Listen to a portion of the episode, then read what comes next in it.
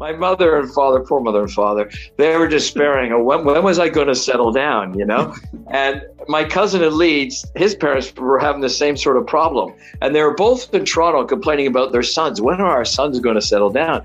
And so, anyhow, um, well, I was going through Leeds on my way home to Toronto to settle down and Neilson Ski Holidays was based there. Mm-hmm. And I had a friend who went in, met the MD, and he said, You know what? We're going to set up this training program and teach travel agents how to sell ski holidays. I want someone who can talk about skiing, someone who knows skiing, reasonably young, and can write a book about it. And my bud said, I know who the guy is. I mean, he's Gary Wardrope. And I got recommended. I met this guy and you won't believe it, Steve. I took the job on the spot. The guy said, I'm going to pay you 8500 quid a year plus give you a car, but you're going to do nothing but talk skiing. And uh, so, anyhow, I went home to Toronto for the weekend, and my mom and dad said, Oh, my son, he's coming home. He's going to settle down. And I said, Sorry, mom. I said, Could I get the washing done? Could I get my clothes washed? Because I'm going back on Monday. I'm going to start this job. I'm Gary Wardrope, a travel entrepreneur, ski racer, and adventurer, and you're listening to The Traveling Optimist with Steve Audie. Greetings, optimists, and welcome back to the home of optimism. How are you? I hope all is well. Uh, right now, I'm feeling great. As you all know, I've taken a step to the side into the heady world of finance and become a qualified mortgage advisor. I have to say, I'm thoroughly enjoying this new adventure and helping people with the purchase of their new homes. And I think my time in travel has served me well in that really it's all about looking after people and helping them achieve their goals. Uh, same service, if you like, but different industry. And I'm absolutely loving it. Uh, my guest in this episode is my good friend and travel legend, Gary Wardrope. Gary brings his story to life on the podcast, and we run through what's been an incredible journey so far in his life and an adventure that shows no sign of slowing down one bit. His story begins in Canada, takes a tour of Europe, a chance opportunity then to use his ski knowledge here in the UK and carve out what's been a very successful career. But behind this story is a guy who's trusted his intuition and took action. And I mean, how many of us would open up the phone book and ask to speak to one of the titans of the travel industry to get to a goal that he wants to achieve? Gary is an entrepreneur who saw opportunities and then put in place strategies to achieve those goals. The conversation takes us back and forth around the travel industry, the people, the hope, and the positiveness of an industry that keeps getting hit but bounces back every time. So, this is me and Gary Wardrope, a kindred spirit, a man who followed his passion, rolled with the punches, and set in train from a chance meeting in Leeds, a career that has spanned 40 years. And now he has reignited his passion for skiing competitively at the age of 62. It proves that age doesn't really matter. You've just got to go for it. Gary Wardrope, good afternoon. Welcome to the home of optimism. How are you? Very good, Steve. Very optimistic today. Looking forward to chatting with you. Absolutely. Now that you've done something with your microphone, you're, you're covering it up with something because I can't hear you properly. Oh, right. I don't know. Okay. Is that better? oh, that's that's much better. okay. now I can't see you, so I won't be able to use any oh. video. uh, okay. Wait a minute. Let's. Oh, the wonders yeah, of the wonders of technology, right?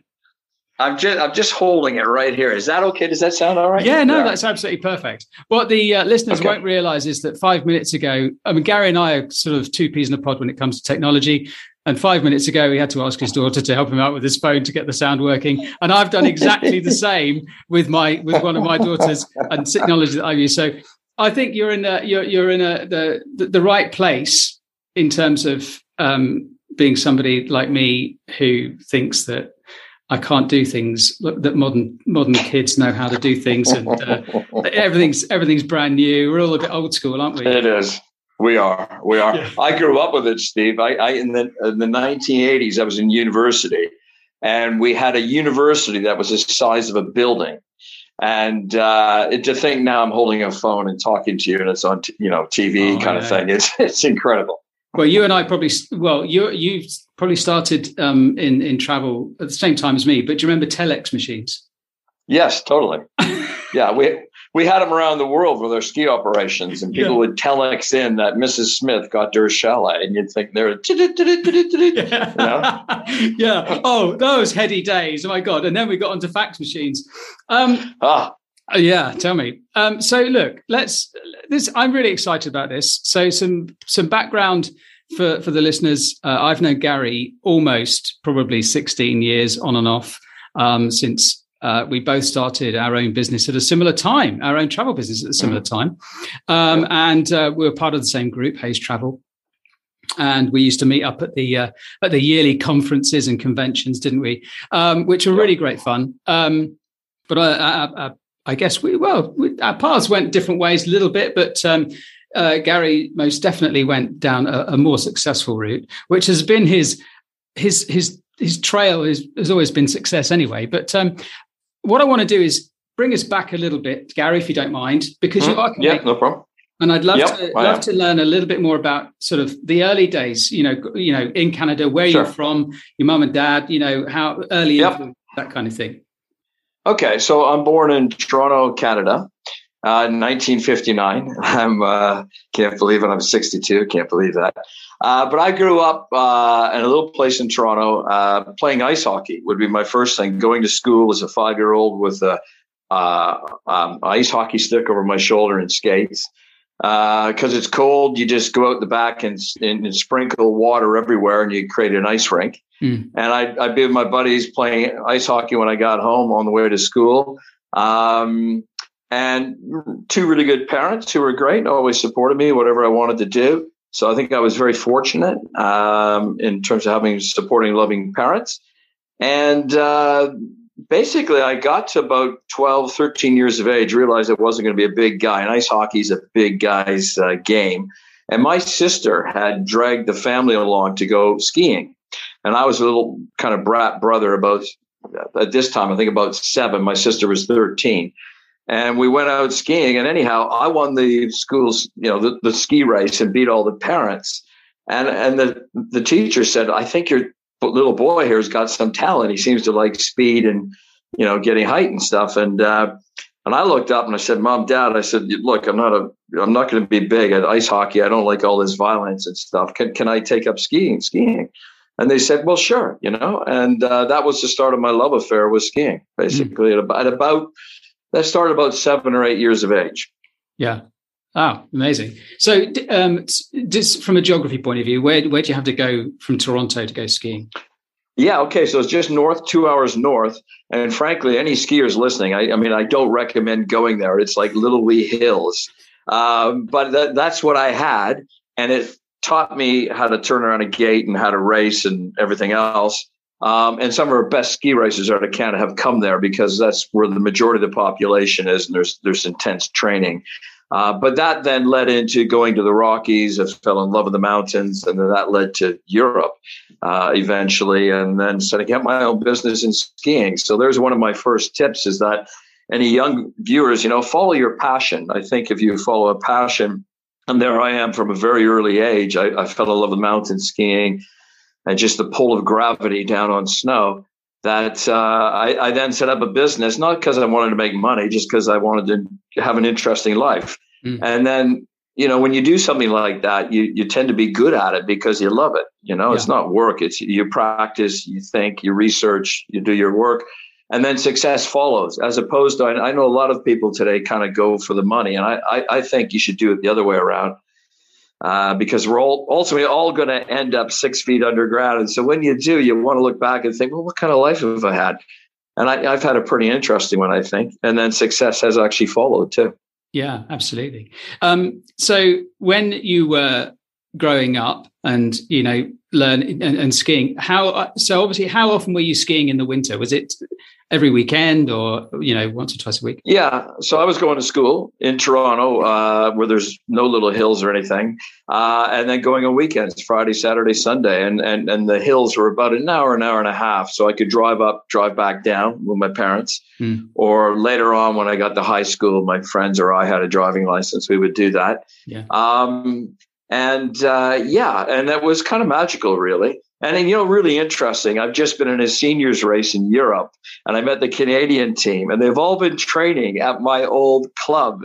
Um, and I met a bunch of Austrians who knew it also because we had pro racing back in the 70s, and a couple of them were pro racers there. So, anyhow, it's, it's a rinky dink place called Collingwood, and anybody from Toronto would know it.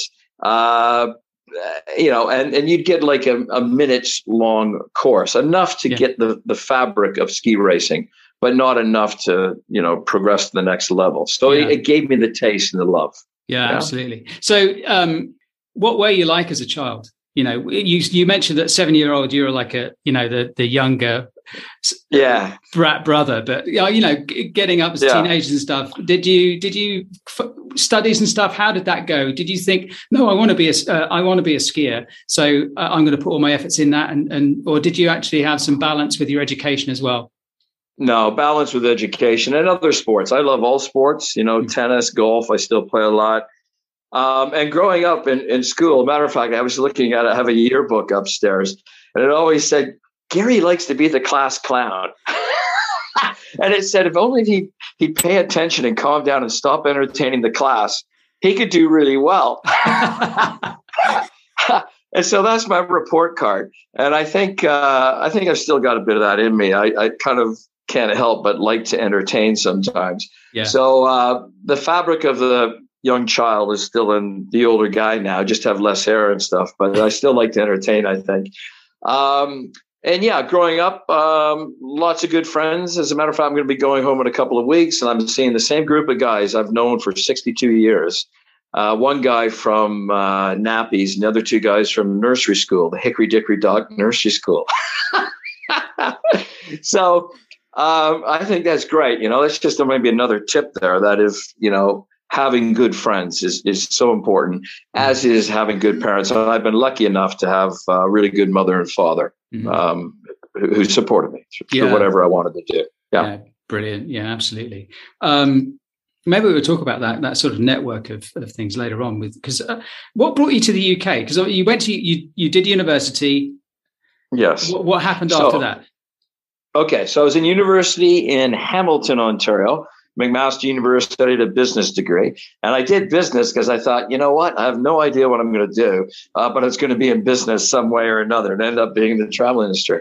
Uh, but in 1980, my I have a my parents are um, um, basically my grandparents are born in England, so I have a British background. Although I was born in Toronto, um, and I have a cousin in Leeds who in 1980 was going down to the south of France and he had two buddies in a car and he had a fourth place. And he called me up and said, Gary, uh, we're going to Saint Tropez in a car.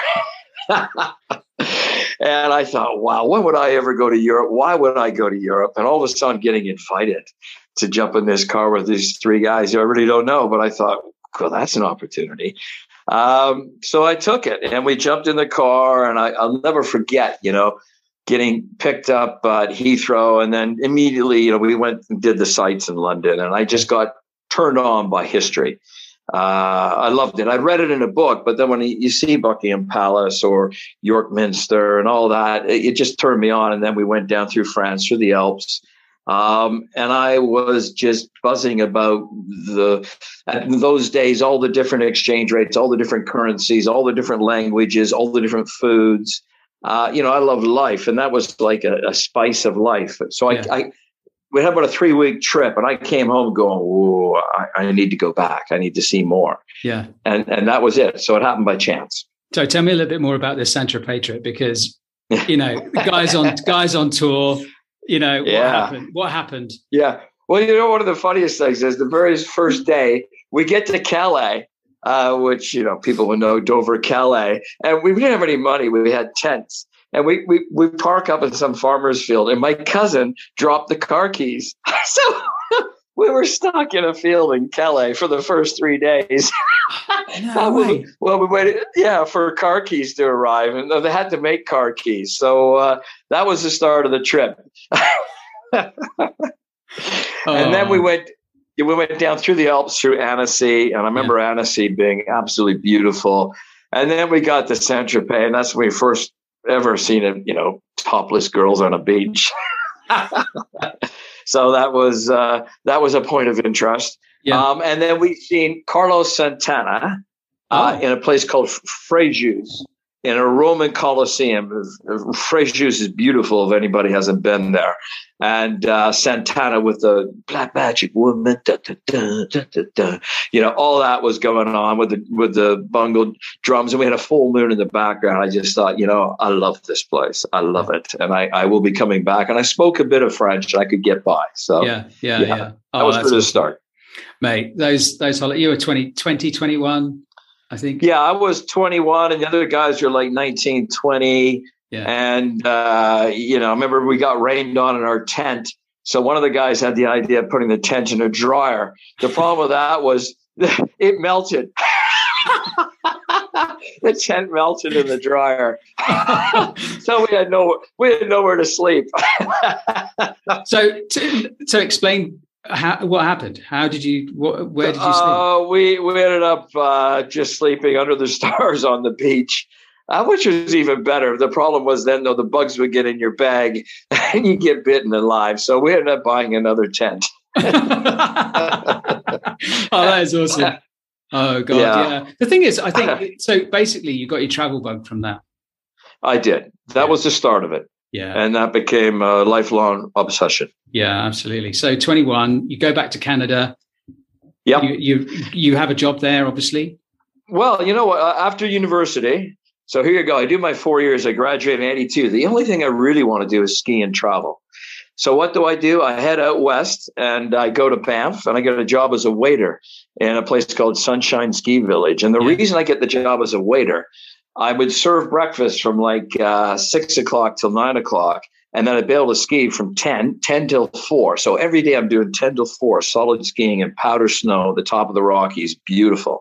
And then I do dinner from say 6 till about 11 or 12. And I did this 300 days in a row. And uh, like that was karma. Yeah. Uh, and then what I haven't told you is that led into six seasons. so I got carried away because that led into uh, I met somebody who said, you know, Gary, you got to go to Switzerland, and I ended up in Verbier, Switzerland. And that was totally just initially shoveling snow and things like that. And then I got a job teaching skiing, and uh, that led on to another ski resort called Tignes, which a lot of your viewers will know. Um, so anyway, I did six years of nonstop skiing all over the world. Uh, wow. Uh, some of the best places in the world. Yeah. So, well, I can't actually imagine. You must have legs like tree trunks, then. Do you know what I mean? It's like all of that. yeah. Yeah, it's a, it's a lot of skiing. But what's interesting, I, I don't really have big legs, uh, but uh, you know, after all that skiing, good technique. And the thing is, it, it's all come. Here I am, you know, 40 years on.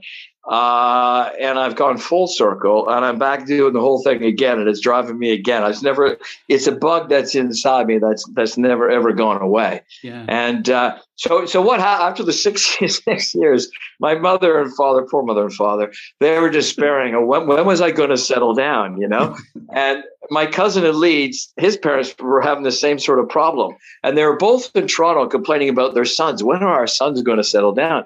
And so, anyhow, um, well, I was going through Leeds on my way home to Toronto to settle down, and Neilson Ski Holidays was based there. Mm-hmm. And I had a friend who went in, met the MD, and he said, You know what? We're going to set up this training program and teach travel agents how to sell ski holidays. I want someone who can talk about skiing, someone who knows skiing, reasonably young, and can write a book about it. And my bud said, I know who the guy is. I'm going to Gary Wardrope. And I got recommended. I met this guy and you won't believe it, Steve. I took the job on the spot. The guy said, I'm going to pay you 8,500 quid a year plus give you a car, but you're going to do nothing but talk skiing. And uh, so anyhow, I went home to Toronto for the weekend, and my mom and dad said, "Oh, my son, he's coming home. He's going to settle down." And I said, "Sorry, mom." I said, "Could I get the washing done? Could I get my clothes washed because I'm going back on Monday? I'm going to start this job." That's true. I did all that. I went home for the week. My poor mom and dad. Um, and I went home and started, and it was it became very successful. Yeah, I'll bet. Well, that's the thing, isn't it? I think so. This is sort of mid to late eighties. Yeah, this was I think eighty seven. Yeah. Okay. Uh, 86. And mm. it's Neilson Ski Holidays, and it's called the Neilson Ski Training Program. I think they still use it today. And uh, and that gave me the springboard. So that's me now living in the UK, working in the UK, got my passport, everything. So it was yeah. really from 87 onwards. And it was a fluke meeting. Yeah. Oh no. Well, that's the thing, isn't it? Some of these serendipitous moments kind of yeah. happen, don't they? And you've just got to take advantage of them. You do. And sometimes, you know, you look back and you think sometimes you said no, sometimes you said yes. Here's one I did, and it fundamentally changed my life. And I've still got, you know, great friends from Leeds up there in those times and a lot of industry people. Well, that's where my travel industry um, took off. Yeah, yeah. And you stayed you stayed in the north then did you uh, from Neilson yeah. you went you went where did you go after that? Okay, after Neilson's went to Air Tours and that was a, chance thing. So here you go. So I have uh, I started off as training managers Neilson's. I was working with Martin and Graham Bell. We sponsored them on the World Cup. They're the two biggest yeah. skiers in the UK, so they're good friends of mine. Anyhow, four years of doing that, I became sales and marketing director of Neilson. Then I, you know, became a whole different ball game. I got to know the travel agency world. I got to know, you know, how to get beds, how to contract beds. I got to know the business. And then in those days, air tours were big and flying. They never had a ski program, and they tried to buy Neilson's, and they missed it. You know, it was bought by uh, um, Sunworld, Peter Long, David Elstob, all those guys and they bought it. And I thought, you know what? I mean, I feel ready. I'd love to have my own business, but I don't have enough money. And I just thought, well, who's the guy who owns Air Tours? Maybe he's he's got enough money. So I, I found it was David Crossland. And in those days, he was in the Sunday Times list worth 200 million. So believe it or not, I got out the yellow pages and I, I looked down and I found the Air Tours number. I called them up. I said, I want to speak to David Crossland because I know everything about skiing. I just don't have enough money to do it. I think he's got the money. And then I went through a series of people. Um, I had to go, and he had his MBA whiz kids and all that, and they all interviewed me. And then they finally said, they called him up and said, David, you should meet Gary. And uh, that was an amazing for me, like an amazing meeting because I'm meeting a guy who was like the guy, yeah. the top dog. And um, and my idea was kind of sound in that I said, look, I can bring all these beds to you and I can bring you the travel agents. I know how to do it. I just don't have the finance and I don't have the infrastructure. You got that. We should do something. And so he said, yes. And then I started Air Tour Ski and that started me on Air Tours on a really a fantastic sort of, I think it was eight years. Wow. Yeah. Yeah, yeah. No, I mean those were those are crazy days actually the travel industry, weren't they? Yes, yes. And air tours every week we're buying somebody. Yeah. You know, and, uh, you know, the ex- two exciting things there one was the cruising business. So, uh, David was incredibly shrewd. And the idea was we had all these planes flying into Mallorca, and then you had P&O, you know, cruising out of Southampton, broadly speaking. And his thought was, and it was right, uh, we've got all these aircraft. We could do a much cheaper rate on the aircraft. And then we'll we'll park an older ship out of Palma and we'll do one week, you know, around the the Med and uh, and we'll cut the price in half. So if it was fifteen hundred quid before, we're going in at seven hundred fifty because we had the economies of scale. We also had the distribution. We owned Pick, Pickfords and Hogg Robinson, which became going places. So we had like, and this is pre-internet, so you needed distribution in the high street. So we had it, yeah. and we had the aircraft. So all we needed was the was the ship. And at this point, the ski program had become successful, and I got a good relationship with David, and, and he put me on the cruise program. So I was right at the cutting edge of Sun Cruises, and we ended up with one, and we sold the first ship within about a month and a half. We sold the whole summer season; it was gone. So then we went and bought two more ships. So I mean, it was so uber exciting. and here I am, this this ski bum, you know, effectively from Verbier. Now I'm I'm hitting in the big wigs on the cruise industry, and uh, and I did that because I thought, you know, I needed a new boat on my string. I needed to expand, and I realized, whilst I love skiing. Uh, it was a small slice of a very big industry, and, and and and air tours, I think, really brought me on and gave me the opportunity. Yeah. Um, so that was that was super exciting. So David Crossland was he was kind of a bit of a legend. I mean, I don't, I, I never met him, you know, in the travel industry. Yeah. So what, what did you learn mm. from him?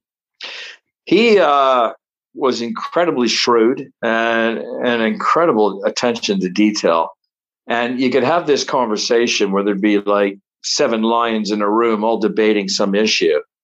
And he just cut to the chase. And in a matter of like 10 words, be able to summarize something that seemed very complicated. And then you go, yeah, you know, God, you're right. So I, I think he was incredibly shrewd. Mm. Um, and also a risk taker, you know, and he was also like on it. So he would call me, you know, on a Thursday night at eight and go, Hey, Gary, the carousel, which is one of our ships, he'd go, June 1st, um, your outside cabin on the third deck. How come you haven't sold it yet? And I go, oh I better get on it right away. so that's what I mean by detail. Wow, yeah. he was something else. And he was living it 24 hours a day. Yeah. So he's without doubt with probably John Hays, two of the brightest people, yeah. uh, like mathematical brains. Yeah. Um, at a higher level, you know, and, and also risk taker, prepared to, do, and then all of a sudden go, right, let's go buy a cruise ship. And then I, I ended up on a private jet with him once going to buy a cruise ship. I thought, whoa, this is, this is happening.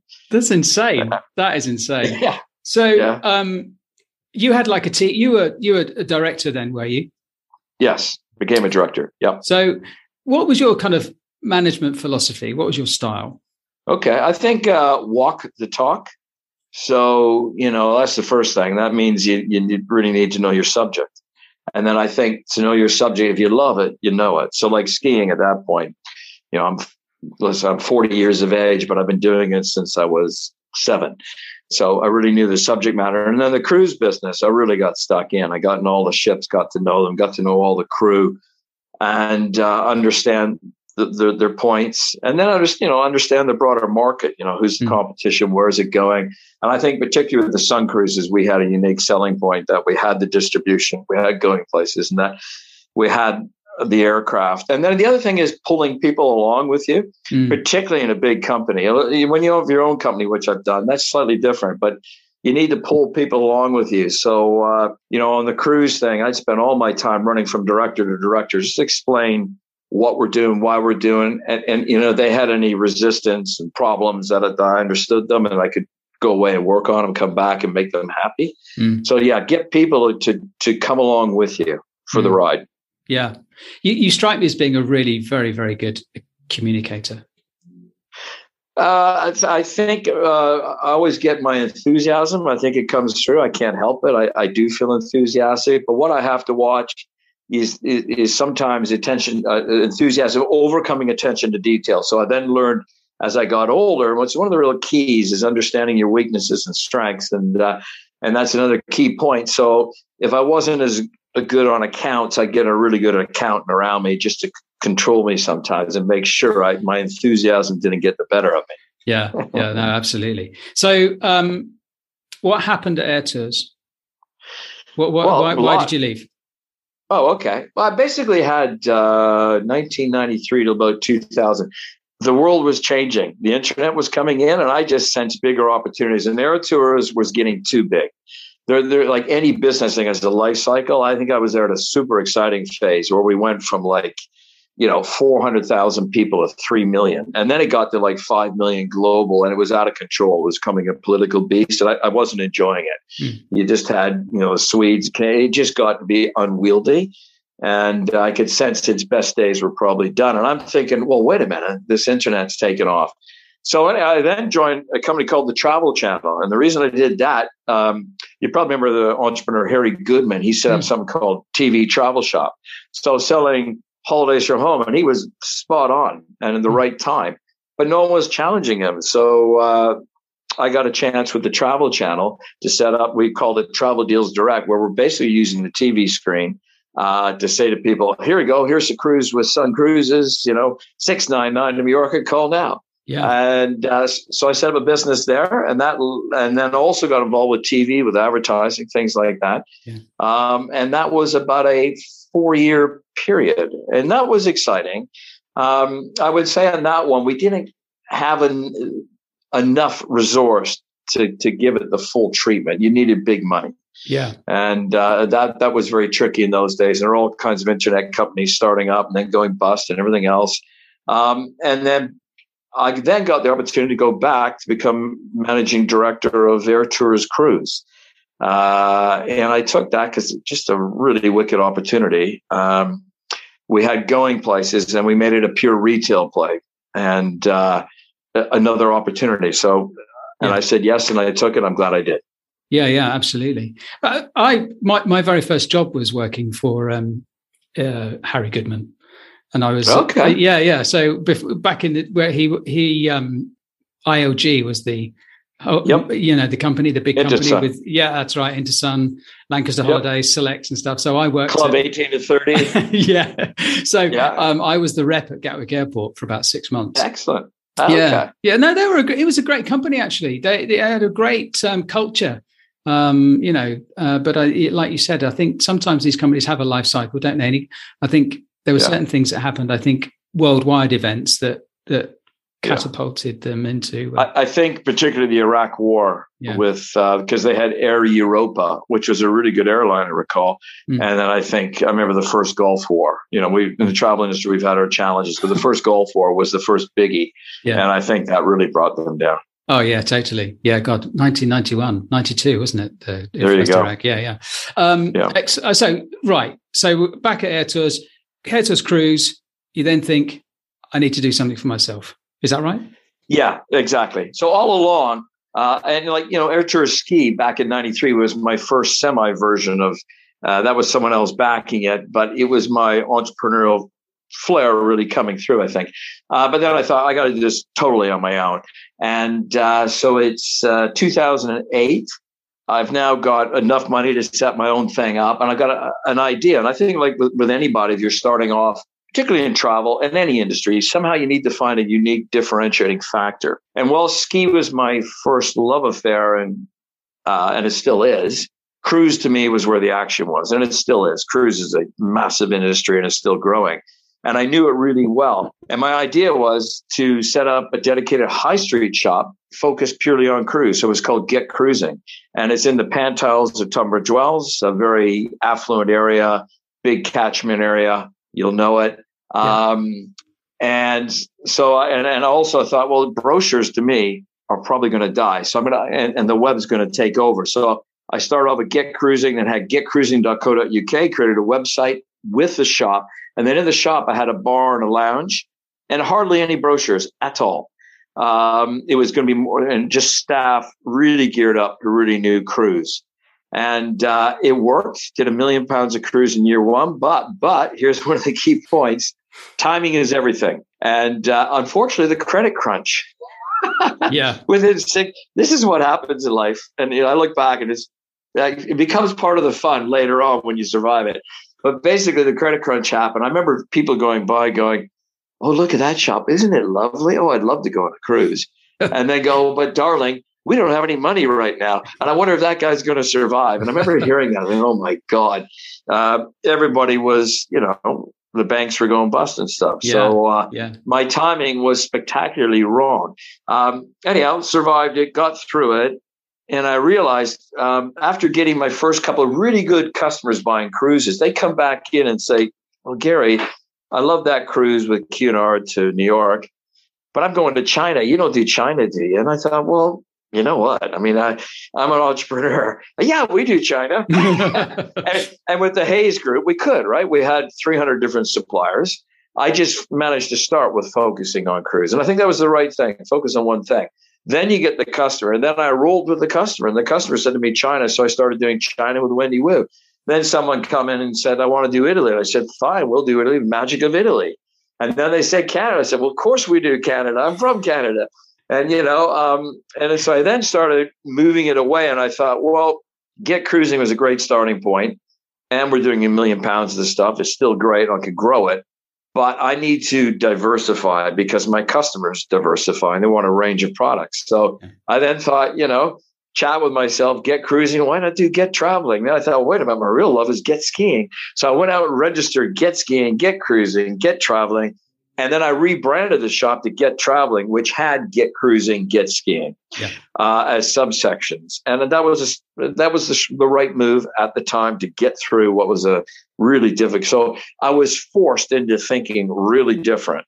Yeah. And uh, you know, again, I think 20 young person, you know, you set up your business, you know, you're going to have tough times. You got to be driven and you got to face the facts and take the hard truths and make some big decisions. And then for me at that time, you know, on the fly. This was done in a matter of like four or five days. I thought I need to diversify. Mm. Um, and also the Costa Concordia had flipped over and cruise was getting a bad rap, all things like that. So I, I then came up with Get Skiing, Get Traveling, and something called Get Lost, getlost.co.uk. I believed in the, in the adventure market. I thought people are getting more and more adventures. People are going to the Arctic, the Antarctic. They want to see the bears, the whales, whatever. And my getlost.co.uk was my adventure plan. I worked with companies like Exodus. Um, yeah. And we did well there. You know, mm. some people doing Everest Base Camp, that kind of thing. Wow. Um, cycling, which I know you're big in cycling. And mm. uh, so, that, so that went well. Yeah. Awesome. Um, you know, I think the, th- the thing is, it's all about not standing still, really, isn't it? And, and sort of, you got to keep moving forward. Yeah. I'd yeah. Say. You stand still uh, you know, someone's going to overtake you. So you got to move with the times. Mm. Um, you were you were also you were small enough to sort of roll with the punches as well, weren't you? So you could yes. you, you could diversify fairly easily. So because you were you know nimble enough. Yeah, that's the great thing about a small business. Yeah. I just thought I got to do it, and within you know three days I had done it. Mm. Whereas I go back to my air tours days, particularly at the end, you know, you might have six months to get something signed off. Becomes more like a government, and that's when you know the business is too big. Yeah, yeah, absolutely. Um, so in this in this sort of period of 2008 2009 i mean i remember that Yeah, Lord. yeah, it was brutal. Oh, yeah, it was brutal. Yeah, and I remember, you know, sitting down at um, lunch at uh, the Hays conference uh, in um, in the yeah. Forest of Arden, and we were t- we were talking yes. about stuff and chewing the cud a little bit, weren't we? And and, yeah. and the thing is, and I think this is what is so great about travel industry and travel industry people, generally yep. speaking, are really. It takes a lot to get them down. Do you know what I mean? Yes. Yeah, very positive. Mm. And even now you look at you know, think of all the things we've had. We've had the ash cloud. We've had the, um, you know, Iraq wars. We've had terrorism. Uh, you know, all these things, and now the pandemic. The pandemic is by far the worst. Yeah. But still, they remain positive. and uh, so you know, you pretty much have positive, can-do people in the industry. Uh, it's probably not the smartest industry to be in. If I if I wanted to purely make money, there's no way I'd ever gone into travel. it's, it's probably stupid. Yeah. Uh, but you get you get bitten by it. There's a bug, and the people are positive, and they're also realistic. I think one of the great things those conferences, you know, everyone would tell the truth. Like, you know, my God, you know, it's tough. You know. Oh yeah, no, absolutely. The the the, the reality is is um, uh, that I think people in travel generally are optimistic people, but they're they're not stupid enough to to realize actually we we need to knuckle down now, and uh, we need to maybe yeah. think about you know going down this route rather than and and and, and not staying on on yeah. this particular uh, trail. Ah, um, yeah. So. Oh, sorry, I got one for you. The only constant in life is change. It's very true. How profound. Yeah. There you go. Sorry. Everything we just discussed, I just thought that's the one for that one. The only constant in life is change. Yeah, no, very true. Absolutely. What's the best piece of advice you've ever had in your life? Uh, the best piece of I'm not sure I've had one. I, I, I, think follow your passion. I've had people say that to me before, and I think I'd say it again because yeah. if you're passionate, and that's what we're just saying about the travel people, they've survived through, you know, thick and thin because of the passion. Yeah. And then that leads, that will lead to success and success. And then money follows. And money is only part of it. It's yeah. important. We all need it to pay the bills, but you know, there's more to life than that. So I think follow your passion. Yeah, absolutely. Um, is that sort of your secret sauce then, in terms of you know your? your I think it's so one far? of them. Uh, yeah, and I think the other one is kind of uh, you know be adventurous, be prepared to take a chance. Don't fear failure. Hmm. Failure is part of the process of life, hmm. and uh, I think if anything I've done well, I've had a whole bunch of failure behind it. You know, and in business, it'd be a series of small failures. I want to you know, you know you never bet the house on one side of things. You know, you you bet a percentage so that if it doesn't go well and things don't go well, you know, ash cloud you know, September the 11th, whatever. All this stuff happens. Um, so, but but what you don't want to do is have have your confidence eroded and, and stop taking chances. I think in life you need to continue to do that, and that you know it could be mean in, in retirement that you um, take up a new hobby. That you start playing tennis, you start playing golf, you pick up the guitar, you play the guitar again or the piano uh, it doesn't, you know, right now I'm, I'm racing. That's ski racing. That's part of what I'm doing to challenge myself again. I'm pushing the envelope. I'm skiing faster now than I did when I was in my 20s. Got better kit and everything else. but I'm still pushing myself, and I would advocate that to everybody. Doesn't mean racing; it could mean playing the guitar, but but yeah. do that. Keep challenging yourself because yeah. I think then that's when like you get old too fast.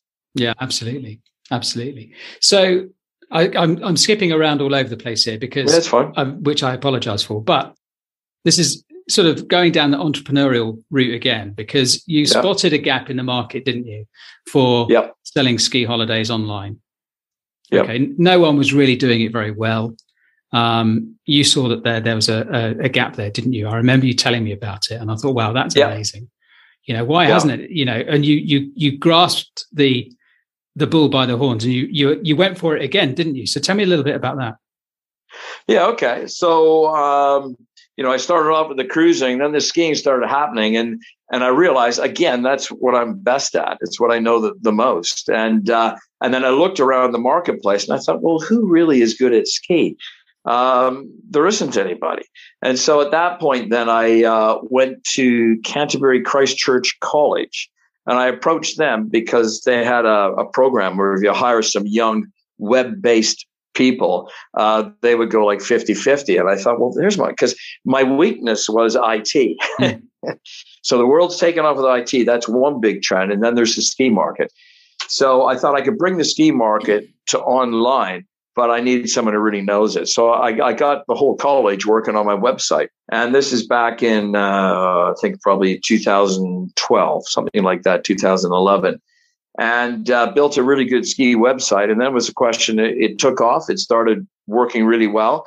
And we went, you know, because it's the internet, right across the country. And I thought, well, you know, I'll do Liverpool Airport, we'll do Scotland, we'll do Newcastle, roll it right out. And the great thing being independent, we could consolidate um, Ingham's, Crystal, Neilson's, Club Mark Warner, Club Med, and get what's right for the customer. So that's the proposition. They didn't have to go around to all those guys because they called Ingham's. Ingham's would sell them Ingham's. Well, yeah. what we would do is flip it on its head and go, wait a minute, what's right for you? You've never skied before. Why are you going to St. Moritz in Switzerland, which is going to cost you a fortune when you don't even know how to ski?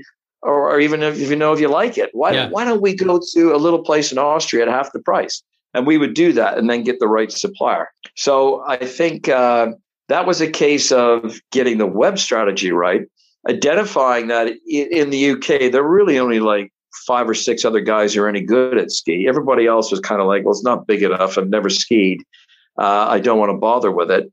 So I thought, no, I want to bother with it. There's there's there's a million people skiing. I can make a good turn on on this and and provide some value.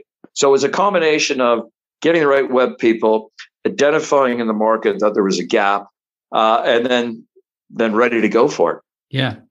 Did you tie up with somebody else as well um, from a technology point of view, or? Uh, oh yes. Okay. Later on, uh, I did. I got um, uh, a, a, crowd from uh, East Midlands Airport, actually a cargo company involved. Right. And, and the reason there, this is a long-term strategic advisor.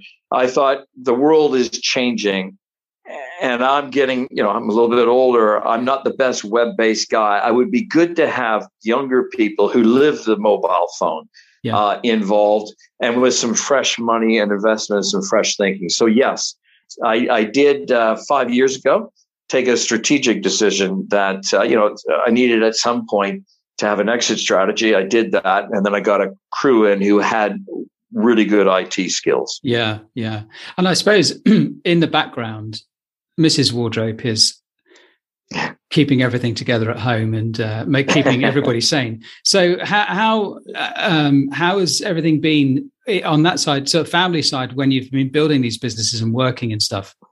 Yeah, um, overall good. So I've got uh, two kids who Jay now is uh, 20 and Lily is 22. Um, yeah, and, and they've been great. They've watched their dad, uh, you know, come home positive and also come home sometimes, you know, angry and frustrated. And that's part of the life of, you know, if you're going to ride it and underwrite it, you're going to have good days, bad days. So that all goes with it. But, uh, you know, Jay's a really good skier. It's not really Lily's thing. Um, and yeah, Mrs. Wardrope, she holds the fort together and sort of slaps me about I'm out of slightly out of control on on something. Um, yeah, no, and uh, so overall good. And you yeah. know, I don't think they're going to follow the trend. They have their own interests. They're going to go their own their own direction, and I'll support them, whatever that is. Yeah, yeah, absolutely. So um, you've now come out of travel. You you, you are still yeah. a, um, a, shareholder in the business and um, yeah. and stuff. So what prompted that decision? Why, why did you want to get out? Okay, uh, two things. Uh, one, just a longer term thing. I'm now 62, and uh, uh, my dad's passed away. My mom's not in good shape. I want to spend more time with my mom and also my mother in law. Same things happen. So we're getting older. That's part of it. I, I, also felt that so I needed an exit strategy. And then I had other goals. I want to do, um, I'd like to do more things on a charity front now because uh, basically society's been good to me. So I'd mm-hmm. like to hand a bit more back. So uh, there's some things there, and, and ultimately, I felt the world's changing so fast mm. um, that the web-based side, I'm not the best with it. So it's better to have someone else in there, and then so and ultimately an, an exit strategy to move on the next stage, of which yeah. ski, ski racing is happening. Ski is happening. so tell me about this conversation then. With I can only describe describe her as a pretty wonderful wife. If you're coming home from work saying, "Right, I've I've just sold the business and I want to go ski racing," Tell, I want to learn. I want to know about this conversation because there's some there's there's got to be some tips here for men communicating with their wives. It's got to be like gold dust. This is. Yeah. Uh, okay. yeah. Well, it is a negotiation. So, um, whilst I have just come back from it, I've also promised we're going to Barbados. so it was a negotiation. That's part of it. I think the other part is she's happy to get rid of me. so I, I'm, I'm away for a week, and she knows me. So uh, I she, to keep me happy, I kind of unless I have a big goal. Uh, I get I can get ornery. I go looking for goals. Hmm. So rather than have me around the house threatening to paint something and do a bad job, she's better off to let me go away and go ski racing. Um, so and that she can see her friends and read her books and not have to worry about me. I, I'm probably like another child at times. I can, well, no, I can imagine. What a great, what a great wife. Um, so, how did you? So, ski racing. Tell me more about this yeah. because this is what prompted yeah. my my contacting you again, and because I saw something okay. on Facebook and and I'm seeing videos of sure. you fly, literally flying down the mountain. Yeah. Okay, so tell yeah. me, how did you get involved with the the ski racing again? Okay, so uh, I guess it's always been inside me. It's a love and something I enjoy, and it's this thing I do best.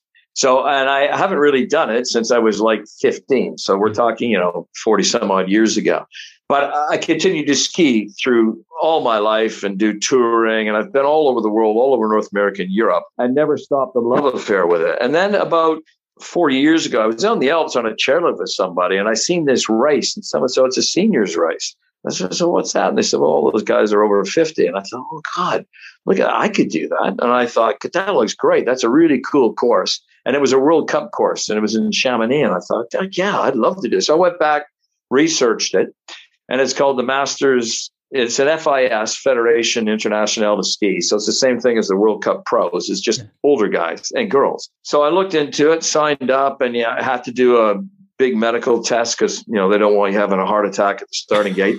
Um, it, it, happens. Um, and, uh, you know, I'm in the 60 to 65 category, which is the most competitive. There's like 70 guys in the world from Austria, Switzerland, Canada, Japan, all over the world.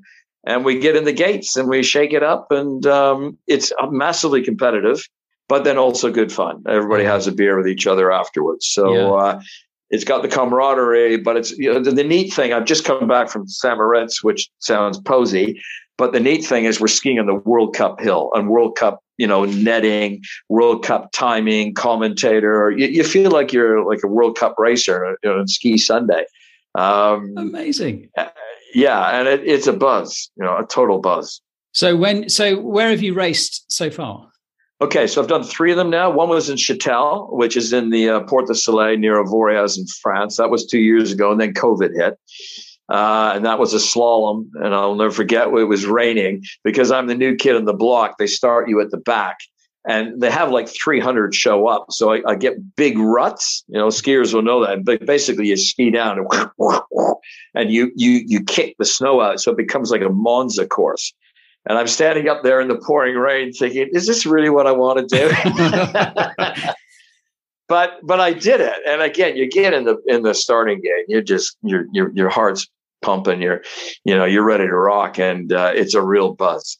So I did that, and then I did uh, about a month ago Cortina, Cortina d'Ampezzo, which is in the Dolomites, and that was great. We had this Super G, and Super G is where you you, know doing like 50 miles an hour, and it's turning at 50 miles an hour, so it's fast, and you're turning, and you're doing little jumps and stuff, and super uber exciting. Um, and then uh, St. So I've done three.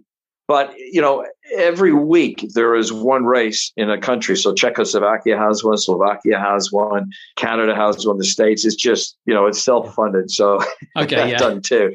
Two two's enough for now, and then I go back negotiate with my wife about next year. so, so the, you're you're you're planning for for 2023 now. Yes. Yeah. Okay. Yeah, I am. Okay. I'd love to go out again, but there's there's other things that, that got to be done. And but there is one guy in uh, Britain who's got a camper van. He's in his 70s, and he is doing every race. He goes race to race, and. I, he's my model. By the time I'm 75, I figure we'll go from 45 people down to about 15. I'll have a chance of being number one in the world. yes, absolutely. It's got to be a goal. I, and, and, Steve, I have to say, there was one guy this week from Switzerland who's 95, right? 95. And uh, absolutely, he brought a tear to my eye. Everybody, there's 500 of us. We all stopped and clapped. This guy went down the course. Okay, it was slow, but he made it.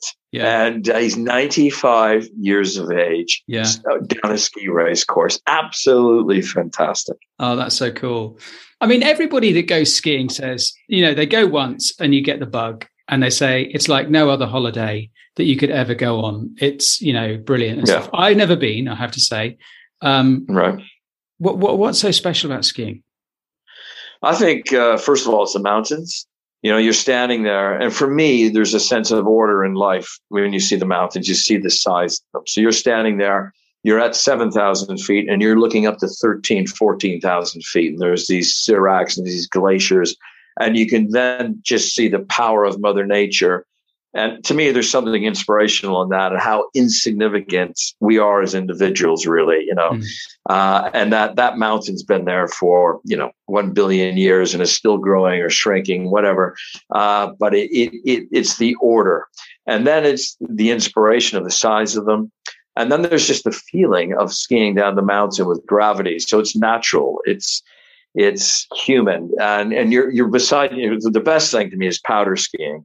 You're in three foot of fresh snow. You with two of your best buddies and you're screaming. You're all in ecstasy together. And you go down the mountain boom boom boom boom boom the snow's flying over your head. And then at the end of the day the sun's going down. You're having a beer. You're reflecting back. You know nothing better. Oh sounds awesome. I suppose you've got to be in pretty yeah. good shape as well, haven't you? Because it's it must be quite demanding yeah. fitness, you know, physically. It is. And, uh, you know, just the height. Uh, you know, you're at 10, 12,000 feet, your heart's going to beat faster because mm. you're higher up, there's less oxygen. Uh, so, yeah, you know, I'm going to the gym to try and keep in shape. Uh, and the better shape you are, the, be- the better you're going to do. Yeah. Um, you know, so it's, it's an all round. And then, you know, also the après ski, you know, the food, the wine. You know, last week I was in Switzerland, some beautiful dinners. The week before was it, Italy. Oh, you know, yeah. the food's great, the wine's great. So all, all of that is part of it. You have to, you know, kick it in there. But uh, yeah. ultimately, racing or but even powder, I'd, I'd say powder because you're sharing it with somebody. Racing, that's you against the clock. Whereas powder, it can be you and like 10 other people all mm. getting the same ecstasy. Mm. So it's that combination then of everything really in terms of the, the, you know, the physical element of skiing, it's the beauty, and then it's the, the, the, the, people and the, the food and, and everything. It's the, it's an all round holiday really, isn't it? It is. And you know, at the end of the day, maybe you're in a jacuzzi, so you're outside, you roll around the snow in your bathing suit, and then you jump in a hot jacuzzi, yeah. and then someone gives you a glass of champagne. You know, that's not bad. oh, that's awesome.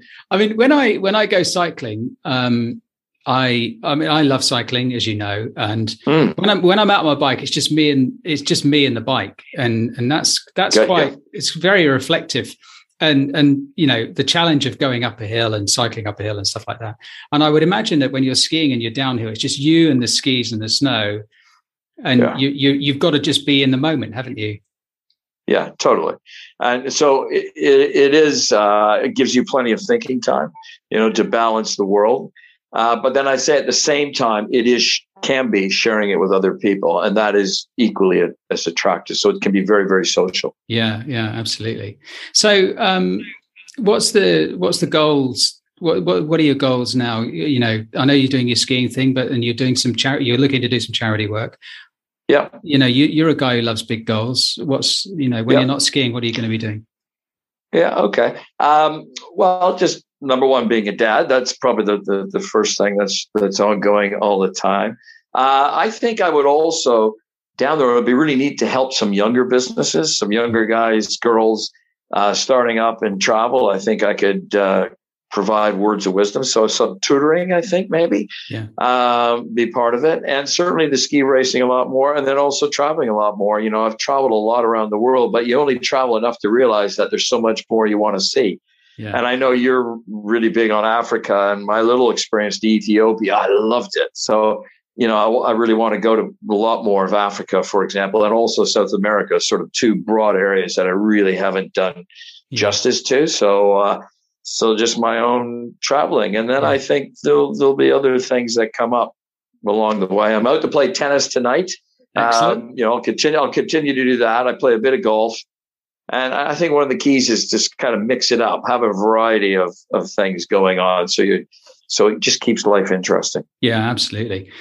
I feel I've I've been slightly indulgent with your time, so um, I really appreciate you know our conversation. And every time I meet you, it's always been fantastic. But so I've just got one last question. Yep. And it's all about optimism. We've kind yep. of covered it, but what does optimism really mean to you? Uh, optimism, I think, is a state of mind, state of attitude, and I think it's a can-do attitude that you can make things happen, and that you believe other people can make things happen. So there is good. So optimism, you can't have this. Is probably the best. Could be one of the arguably the best words in the world. Optimism. Mm. Yeah, making things happen and making things happen for the betterment of people, including yourself.